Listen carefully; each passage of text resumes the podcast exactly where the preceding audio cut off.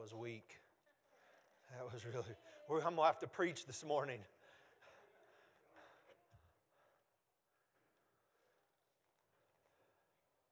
Thank you for that song, guys. We certainly appreciate that. We've all been there. Everybody has a past, don't they? Everybody has a story. Doesn't always look like where we've been what we look like on a Sunday morning, does it? As that songwriter said, some of us have tasted the shackles and the chains, and sometimes they weren't physical, sometimes they were emotional, sometimes they were uh, spiritual. But we've all faced shackles and chains before. But thankfully, because of the blood of Christ, we can be free. Amen? Amen. We found ourselves in the book of Matthew this morning in the 24th chapter. We're going to read verses 1 through 8. If you would stand in honor of the reading of God's word.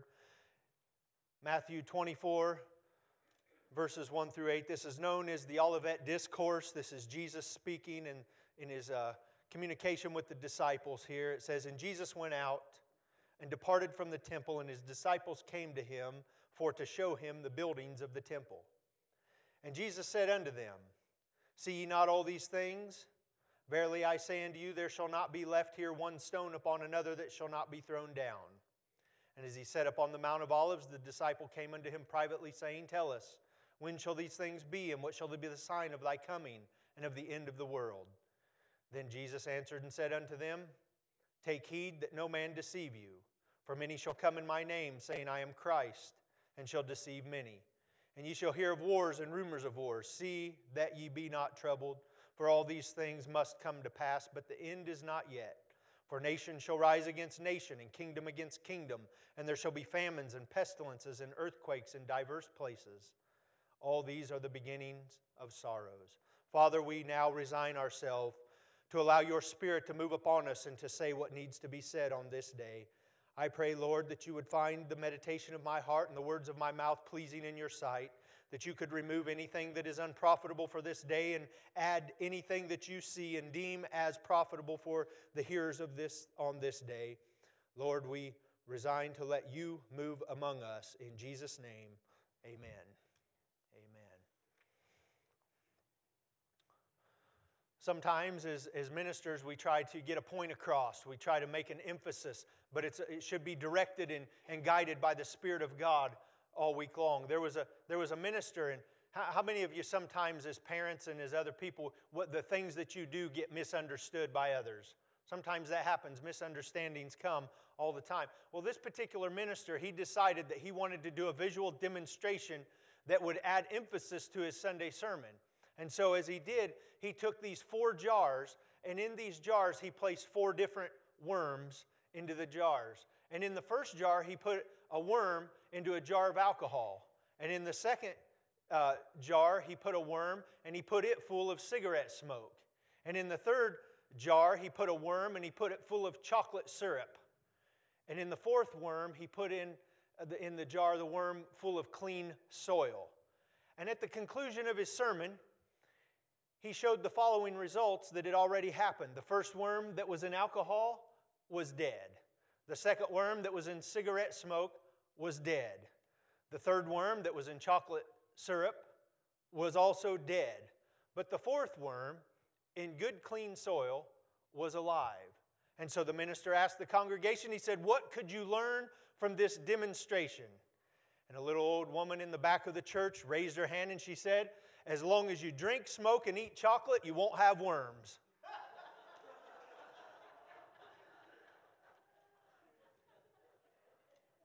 So, see, sometimes things can be misunderstood, can't they? And such is so when you get into the things of Bible prophecy and things concerning the times of the end. I believe Bible prophecy is perhaps one of the most convincing proofs of the inspiration of Scripture when the Bible can foretell events prior to them happening and then they unfold, it is one of the most conclusive pieces of evidence that you could ever have that the scripture is inspired by Almighty God. It is often, uh, prophecies often viewed more accurately in hindsight, of course. We don't try to figure out things that are not clear in scripture, uh, but it is uh, not the biblical prophecies are not like those prophets of the world, like a Nostradamus or those others who try to make these vague predictions and, and they can be applied many different ways. Jesus, in the way that he did it, and in the prophets, they're very specific for the most part, the ones that we can accurately understand. And Jesus is very detailed simply because he does not want us to be deceived. Amen. Have you realized in your life that God has went overboard so that mankind would not be deceived? I remember reading stories about a Josh McDowell who sought out, and when he was in college, to prove once and for all that this thing of Christianity was a falsehood, that it was a fallacy, that it was a misnomer of man.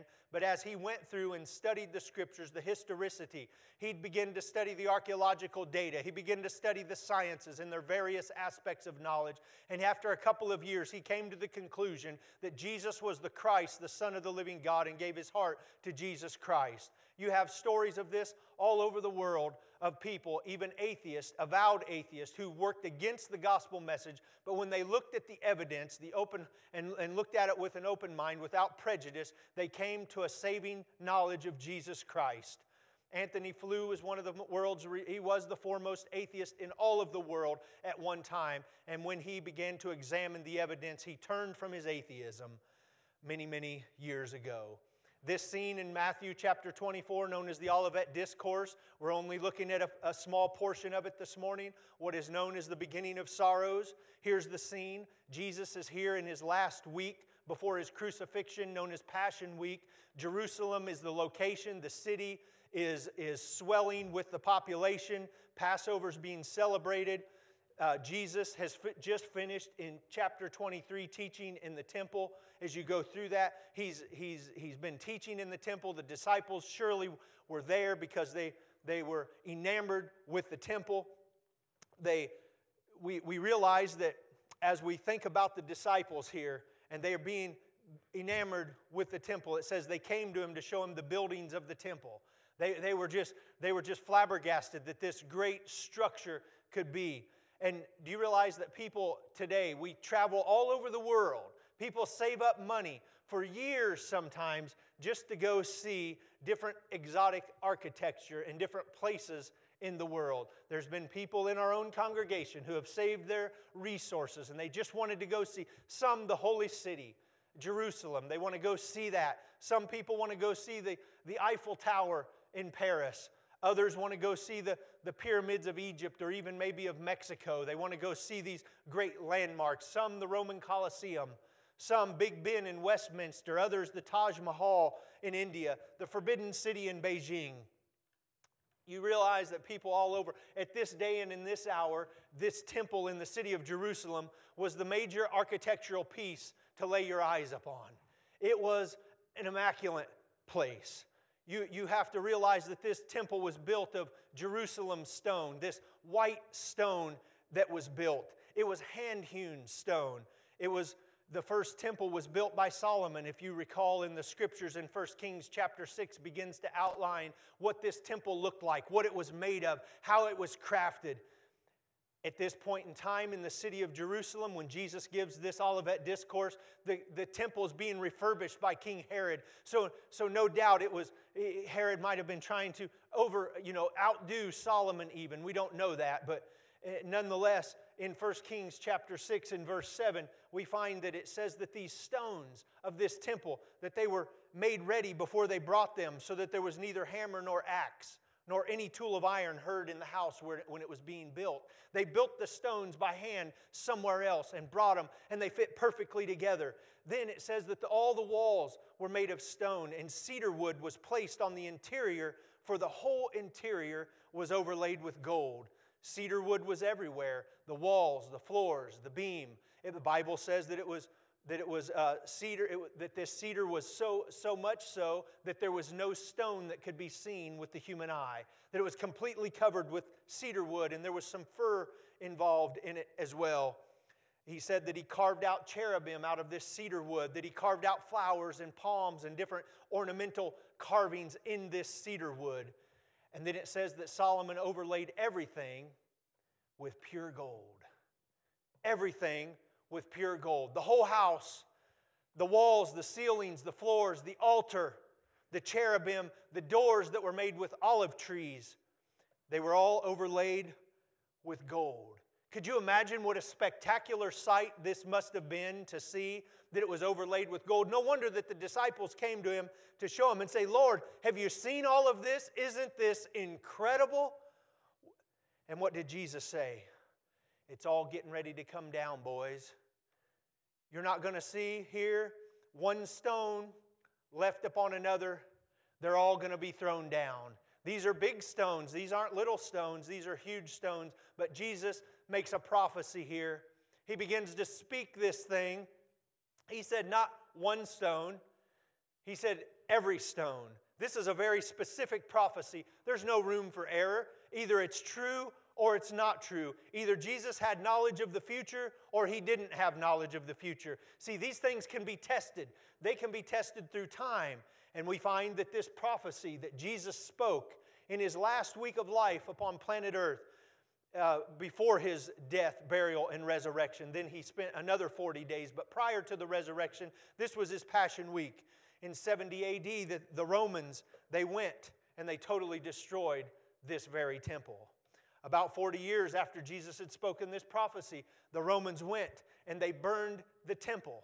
And you think about that. They burned the temple. They took olive tree branches from the Mount of Olives and they begin to encapsulate the temple, putting the branches within and without the temple, lit them on fire, and the oil from the olive branches began to burn so hot that it began to melt the gold inside the temple that the walls were overlain with. And the gold would find its place of lodging inside the crevices of the stone. And the soldiers, the Roman soldiers that had went to plunder this great temple of God, then the bounty that they would have, the plunder that they would have, their payday, so to speak, was the gold that had now found its place of lodging inside the cracks and crevices of the stone. So these soldiers, with the tools of instrument, began to one by one dismantle every single stone because of their greed and because of their lust for the gold. They began to pull every stone down to get the payment that was due them. And so the prophecy that Jesus spoke had been fulfilled in its entirety that not one stone would be left and that had not been thrown down. See, this prophecy is true. Our historical data shows that it was true. Either Jesus had to have foresight of this, he had to know, he had to understand the future. In verse 3, the disciples come to him, and it says, As he sat upon the Mount of Olives, the disciples came to him privately, saying, Tell us, when shall these things be, and what shall be the sign of your coming and of the end of the world? They wanted to know. They wanted to know three things. When would the temple be destroyed? When, when's this all going to happen? What's the sign of your coming and what's the sign of the end of the world? Can you tell us this, Jesus? We really want to know. You've tickled our ears. You've made us curious about these things, as many men have been throughout the ages. When Jesus came to this earth to be born of a woman, to die on the cross, and to be resurrected, there were over a hundred prophecies that were fulfilled by Jesus before he ever came. We covered some of this on Easter and on Resurrection Sunday, and even prior to that, and in other times throughout the year. These prophecies that were all spoken many, many hundreds and even thousands of years before Jesus had come to this earth were all fulfilled down to the very detail, even the fact that his, his own bones would not be broken upon the cross of Calvary, as was common in the Roman crucifixion. I mean, all the way down to the very details of what happened. Why did God go to such exhaustive?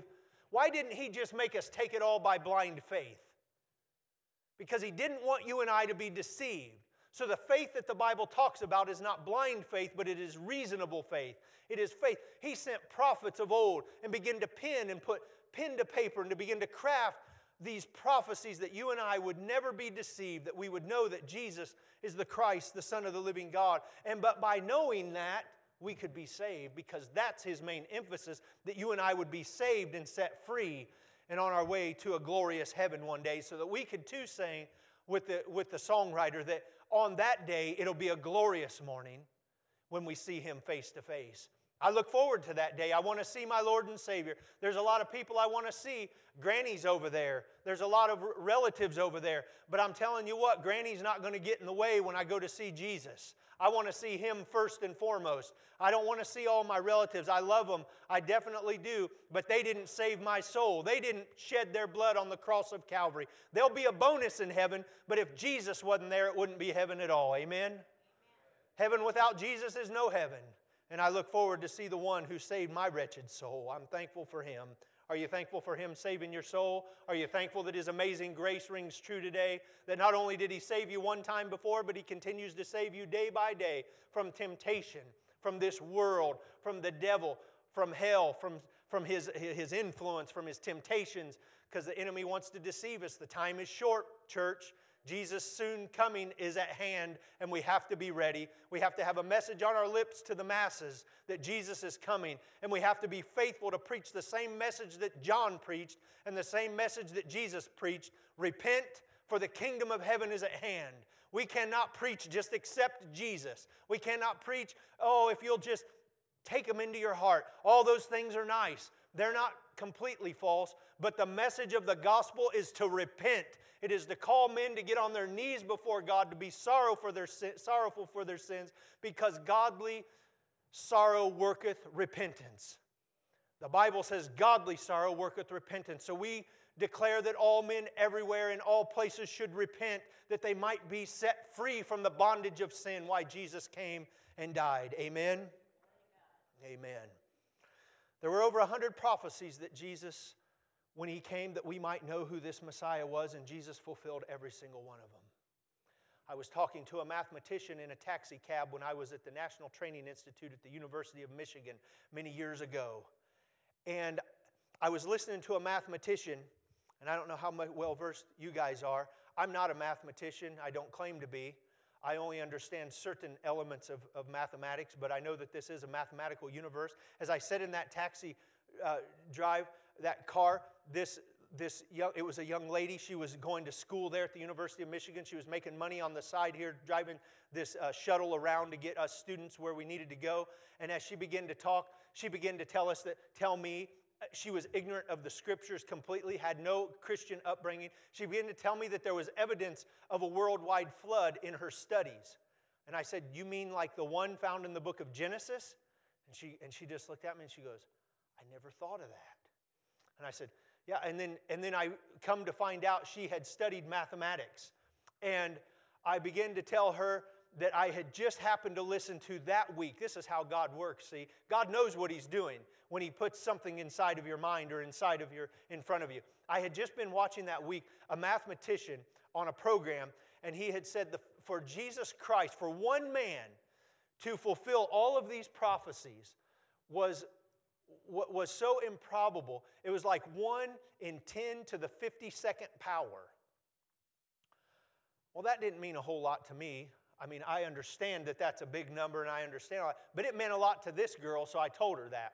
And I said, and the, and the, and mathematicians say that I think it's 1 in, four, 1 in 10 to the 14th power, or some number, I may be wrong on my exponent, but it's a small number there, is an impossibility. It's a mathematical impossibility, but yet they say for Jesus to do this was 1 in 10 to the 52nd power. And she just sat there with her mouth open and she goes, I could not, I don't understand. That is uh, incredible. This really ministered to her, but it meant nothing to me because I wasn't a mathematician. I already had faith in Christ. It didn't take that. But this little bit of information made a difference in this young college student's life. And so Jesus here, he begins to tell things. He begins to give us information that he knows is going to meet us where we sit today. And so as he does this, he begins, through the biblical prophecies, begins to tell about his first coming with over a hundred, fulfilled to the very detail. And you realize that in his second coming, some biblical scholars say that there are three times as many prophecies concerning his second coming than his first coming. But I want you to know, upon the authority of God's word, that Jesus Christ will fulfill every single one of those as well, and we will not be deceived if we're looking for the signs of who the Messiah really is in Jesus Christ. In verse 4, he kind of reveals his heart to us. Jesus, as he begins to tell these things, he, he, he lets us see behind the curtain. He lets us understand who he is and what he is. He said, He answered them and said, as they asked these questions. He didn't even answer their question, but he answered them and said this Take heed that no man deceive you. Take heed that no man deceive you. And yet, in the world we live in today, deception has run rampant. There are millions of gods. In the Hindu religions, the Buddhist religions, all of the religions of the world, literally millions of gods. And yet, Jesus said, Take heed that no man deceive you. I want you to know, I need you to know, I need you to understand who this Messiah is. Jesus didn't want us to be deceived. In verse 22, it says, And except those days should be shortened, there should no flesh be saved, but for the elect's sake, those days would be shortened. See, he shortens them. See, the heart of God is for our salvation. The heart of God is not to judge man. See, hell was not made for mankind, it was made for the rebellious devil and his fallen angels. It was never intended for you and I to go there. If we go there, we'll go over the love of Christ. We'll go over the love of a grandparent or a parent. And I thank you for your testimony this morning, sister, as you told about how you've been raised in the church, but went out into the world, backslid. But the prayers of the saints, the prayers of a faithful mother or father or grandmother or grandfather or aunt or uncle or brother or sister, those prayers mean something. Don't give up, church. Continue to pray. Don't give up. I was talking to Sister Carolyn this morning, and she said she's stubborn. She's strong willed. She doesn't want to give up. And I said, You keep it up. You bring the grandkids. You bring, you bring the, all the other kids. You let them know that Christ is the only way to get into this kingdom of God. And so you be stubborn for the kingdom. We're thankful for that. You continue to be stubborn. Now, sometimes she might misapply it, as Luke might say, but that's besides the point. But stubbornness is a gift from Almighty God. Amen. My wife says I have a double portion. In verse 5, it says, For many shall come in my name, saying, I am Christ, and shall deceive many. This can have many connotations. But he says that they're saying they are Christ.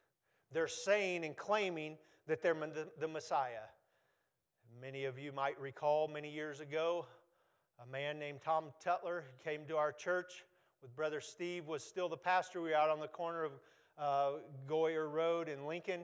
And as this uh, gentleman was there, he was sitting in the church and he asked if he could testify that morning. And Brother Steve, with his little lapel microphone, went back there to him and held it out for him to begin to give his testimony. We didn't have all the wireless microphones and any of that back then. We didn't have any of that. We were lucky we just had the, the altars, we had a few things, and we had church. And the Spirit of God would fall upon that place, and we would sense His movement. Men and women would get saved and sanctified and set free, and it was a glorious time.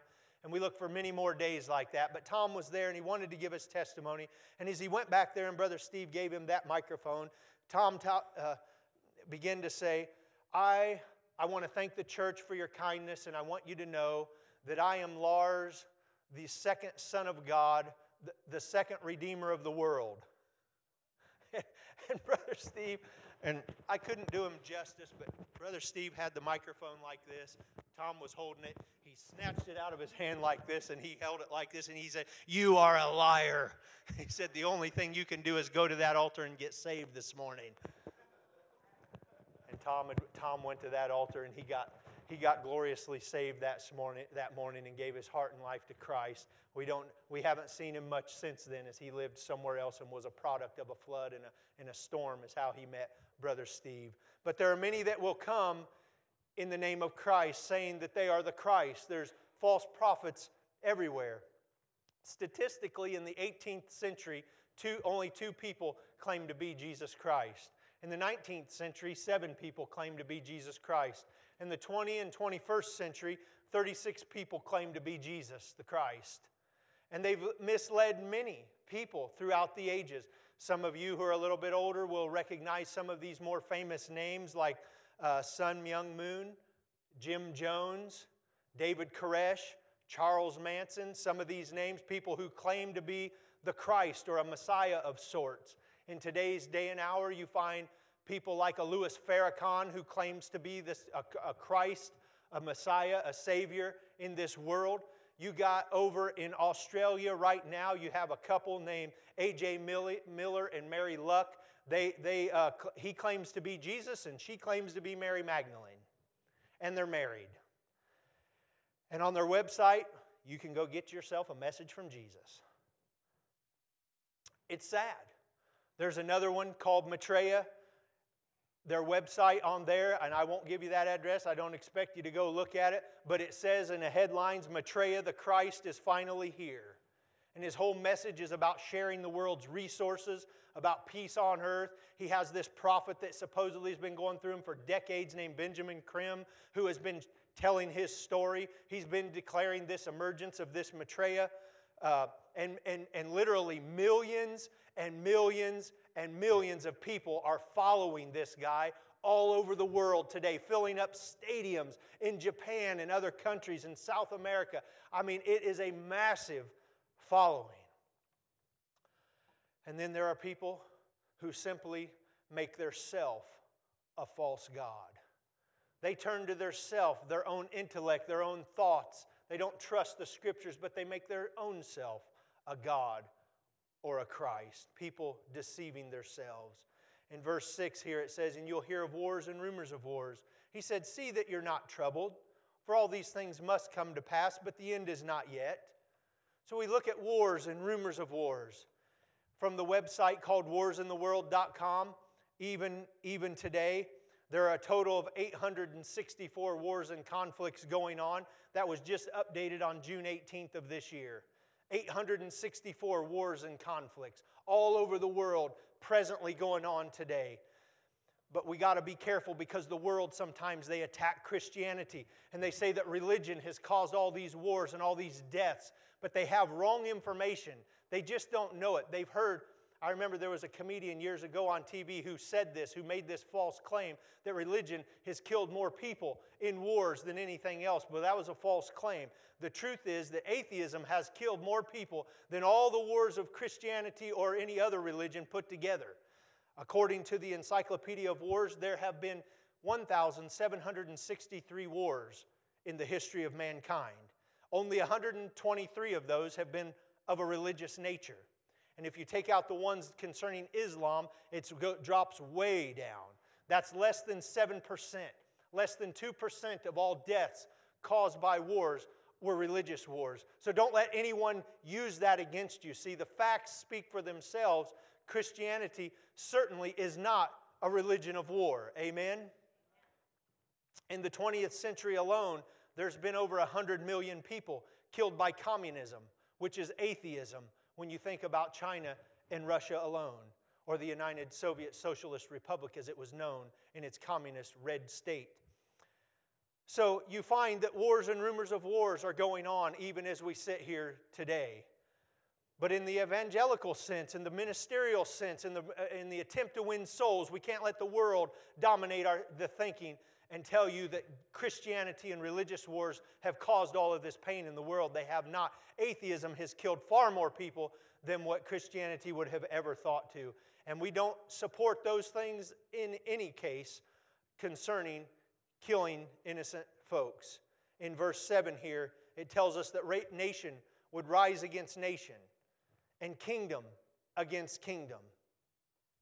This word nation in the original Greek is the Greek word ethnos, and it means a race or a group of people, a tribe of people, that nation would rise against nation. Is it not, is it not suspicious, at least to the Bible scholar, to the one who knows the scripture, that this propaganda machine that we call the mainstream media is continually pushing and promoting this message of hate to the masses? See, if you believe what they tell you, that hate is everywhere. That there, everyone hates everyone. That that's all they talk about is that hate, hate, and more hate. Every night on the news, every article you read, that there is hate going on. Hate against black folks, hate against Native Americans, hate against Asian Americans, hate against women. There's hate against men, hate against the LGBT community. But there's no hate against Christians because uh, they're the ones doing all the hating. The media has become ministers of hate. They don't even know it, but they're fulfilling Bible prophecy. They're making nation rise against nation because as people begin to believe these lies, then they begin to develop a hate of their own against that other group of people. And it causes animosity and it fuels it. And the Bible says that nation would rise against nation. And we see it happening among us. We see it coming to fruition right in the lives, in the day and the hour in which we live. There's probably always going to be hate. People are involved. Sometimes people think they're better than somebody just because they have a little more than somebody. Not in the kingdom of God. We don't look down upon anybody, do we, church? It doesn't matter if you have a little, if you're homeless out on the street, or if you live in the mansion on the hill. It makes no difference. Everyone is equal at the foot of the cross. Amen? And so we find that in the Christian community, there is a truth that no one is better than any other person. The Bible boldly declares that there is no room for prejudice in the heart of a Christian. Amen? There is no room for that kind of thing. That we know the truth and we should be the leaders of the ones propagating the truth. The Bible tells us in Acts 17 26 that He has made of one blood all nations of men for to dwell on the face of the earth. Every one of us have a common ancestor. Every one of us come from Adam and come from Eve, the mother of all. We aren't any better than anyone else. See, the theory of evolution would try to teach us that some people are more evolved than others, so they're better off than other people. But the Bible boldly declares that we're all of one blood. We all are equal at the foot of the cross. No one is any better. So if anyone has prejudice in their heart against any group of people, you need to get to the foot of the cross this morning and get that taken care of because there's no room for that in the kingdom of God. Amen? The Bible also tells us here that there would be famines. Currently, there are 793 million people that are starving in this world. And we have enough resources in this world to feed every man, woman, and child multiple times with no problems. But food is often used as a, as a, as a tool in the hands of powerful men to control people. The Bible says pestilence you talk about pestilence in the original Greek, this means a pest or a disease. You realize that there are 39 categories of diseases in this day and in the hour which we live. The World Health Organization declares that there's 12,420 diseases. As we just come off of 2020, we're very familiar with viruses and diseases from, from COVID to HIV to cancer to heart disease that affects so many people. When you think about these diseases, you think about STDs. And you realize that I was looking at statistics on sexually transmitted diseases. How alarming this is that it says that at least 20% of all people have at least one that there's no cure for right now. At least. This is what they know about. In the US alone, there's 20 million new sexually transmitted diseases each year in the US alone. There's 110 million people, both men and women, that are infected with a sexually transmitted disease. Almost half of these people are between the age of 15 and 24. We've been breaking records. These statistics were taken in 2019. We broke records up to 2019 for six consecutive years, breaking records for sexually transmitted diseases every year. And then you go to a man named Phil Robertson from Duck Dynasty who began to stand and speak at a podium one day. And he said, Do you realize that we could get rid of all sexually transmitted diseases in one generation if we just did it God's way? If it was one man, one woman, one partner for life, sexually transmitted diseases would be gone and eliminated from the face of the earth in one generation. Think about that. And yet, the prevailing minds of our times, our educational system does not teach abstinence. They, they don't want to teach that because, well, it's just impractical. It's just really not going to happen. I want to tell you that I believe young men and young women can remain abstinent and they can marry the first love of their life. They can serve Christ their whole life and they can live according to the dictates and the will of God. It is possible. The Bible talks here in verse 7 about famines and about pestilence and earthquakes in diverse places or, or strange places. We just had one this last week, I think, that was a 3.8 some, or somewhere around that. I don't remember, recall the exact uh, seismic, the, the scale, Richter scale there. In the, the United States uh, Geological Society tells us that there are 20,000 earthquakes around the globe every single year. When you look at major earthquakes of a number seven on the Richter scale or higher since 1900, the average is 16 per year. In 2010, there were 23. According to Israel 365 News, reporting in 2021, the first 60 day, 65 days, I think it was an article from March 7th or 17th, I can't remember which it is.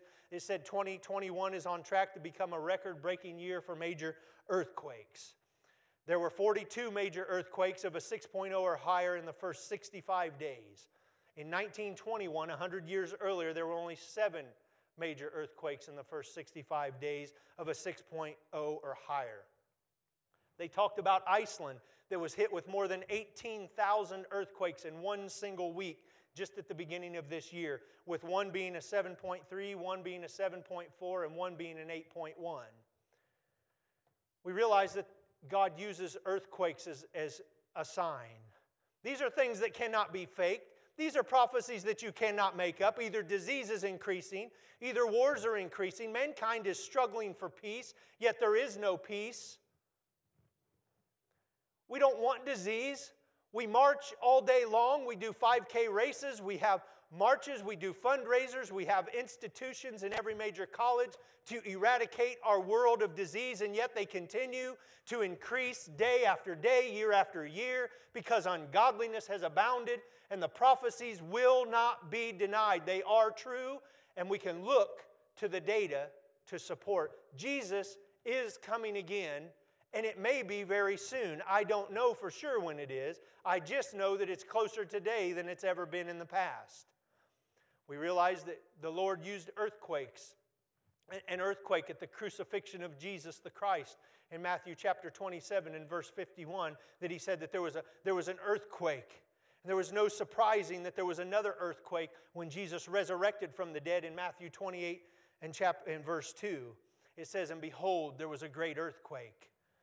In Romans 8:22, he begins to declare to us this, this state of the world. People want to know why there's, why there's problems, why there's sickness, why there's, why there's natural disasters in the earth. Oh, it's man made, all right. I can assure you that it's man made, but it's caused by sin. Sin is what caused the fall of man. Sin is what causes disease. Sin is what causes this earth to groan the Bible says in Romans 8 22, For we know that the whole creation groaneth and travaileth in pain together until now. The whole earth is groaning. It is waiting on the soon coming of our Lord and Savior Jesus Christ. In verse 8, it tells us this, but all these are just the beginning of sorrows.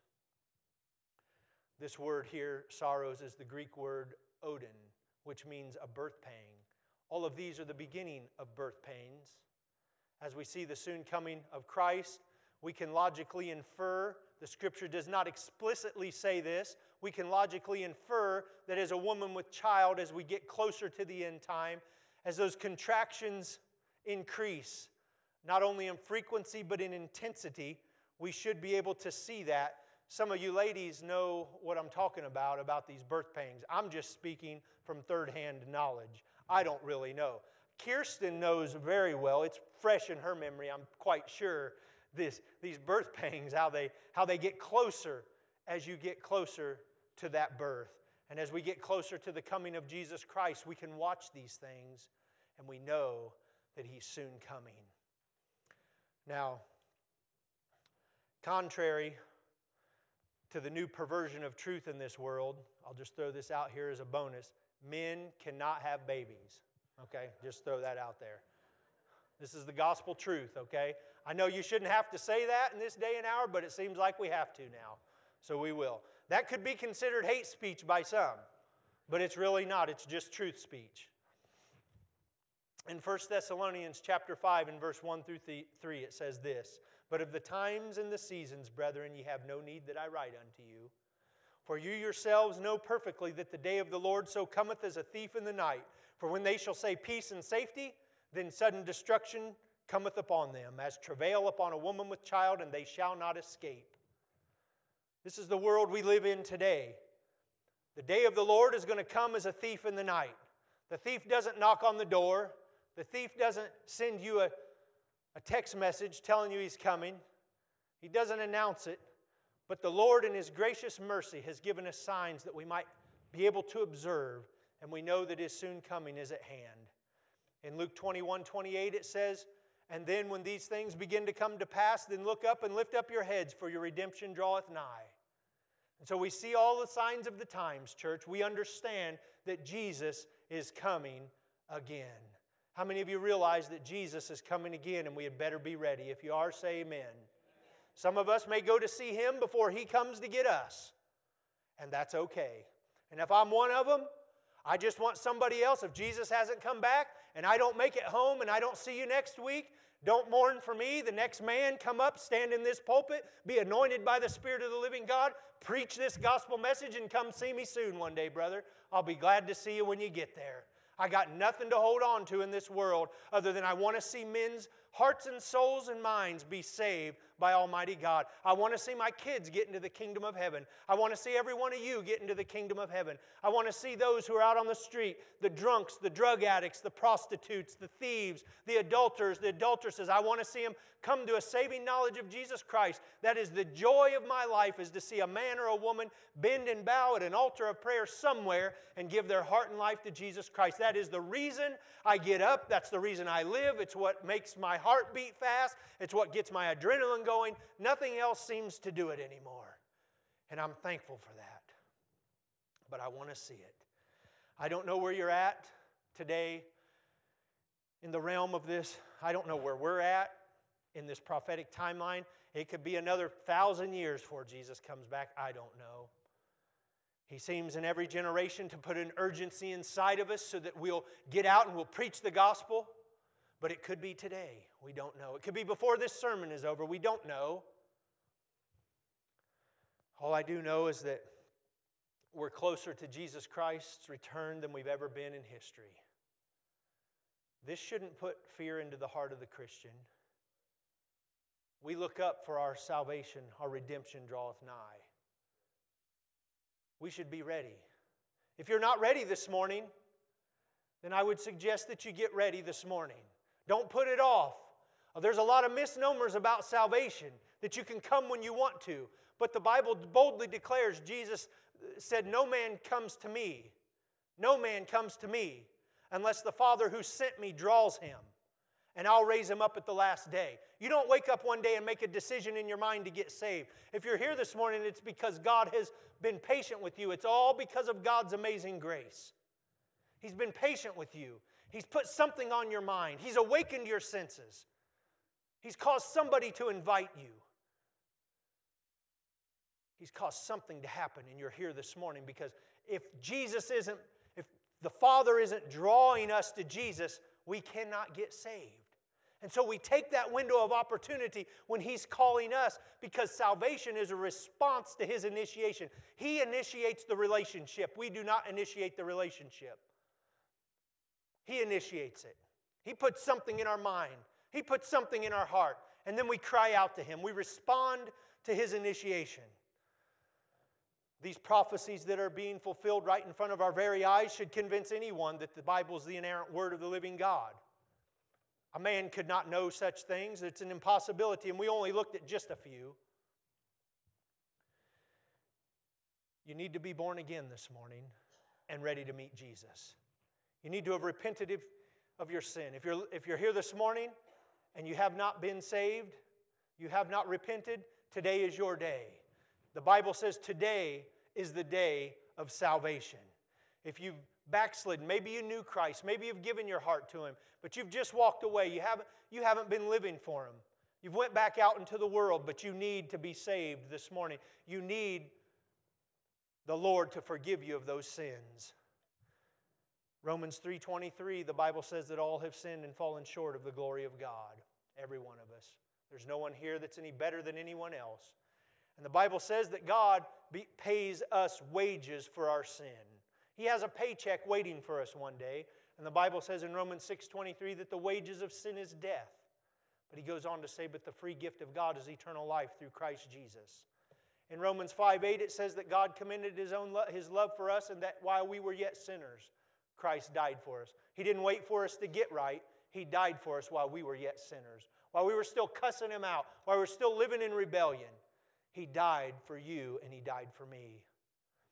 The Bible says in Romans 10 9 and 10 that if we confess with our mouth and believe in our heart the Lord Jesus, that we will be saved. It says, For with the heart man believes unto, the, unto, unto righteousness, and with the mouth confession is made unto salvation. And then in Romans 10 13, it tells us this For whosoever shall call upon the name of the Lord shall be saved. If you sense Him calling you this morning, you sense Him saying something to you this morning, and you know that if you were to die today and stand before God and He judged you, that you wouldn't get into His kingdom, you need to come and get right with Almighty God this morning. Father, we thank you today for this blessed message that you have in, infiltrated my own heart with, and that you, now you have allowed me to share with this people. I pray, O oh God, that if there should be any man, woman, or child in this place under the sound of my voice, or that would hear this in the future by the technology that we have embraced, I pray, O oh God, that you would minister to them, that you wouldn't let them rest, that you would steal their peace from them, that you would make their heart race, their palms sweat, that you would make them realize that judgment will begin one day at the household of God. And if it begins with us, what will be the outcome of the ungodly man and the sinner? Lord, I pray that you would put the fear of yourself inside of us, that we would have that healthy fear, for the fear of the Lord, according to Proverbs 1 7, is the beginning of wisdom. The wisest thing a man can ever do is to kneel himself down, to stand tall before men, but to kneel before you. And to declare, O oh God, that we've all sinned and fallen short of your glory. We need you as our Savior. We're thankful that your precious blood atones for our sins. We accept that gift of everlasting life. We repent of our sin and we turn from our sins. We ask you to forgive us, to give us the strength you said, If any man is in you, he's a new creature. The old things have passed away. Behold, all things have become new. There's somebody here this morning who just needs a new start. They just want a new, a new lease on life. They want to turn a page in a book. They want to turn over a new leaf. They, but it all starts with you, Lord. We can't do it on our own. If we try to do it without you, it's all vanity, it's all in vain. But I pray, O oh Lord, that if there is such a person this morning, that they would grab a friend by the hand that they would grab someone else by the hand, that they would go alone, whatever is on their heart, and, and give themselves over to you this morning to repent those sins and to be born again. For today truly is the day of salvation.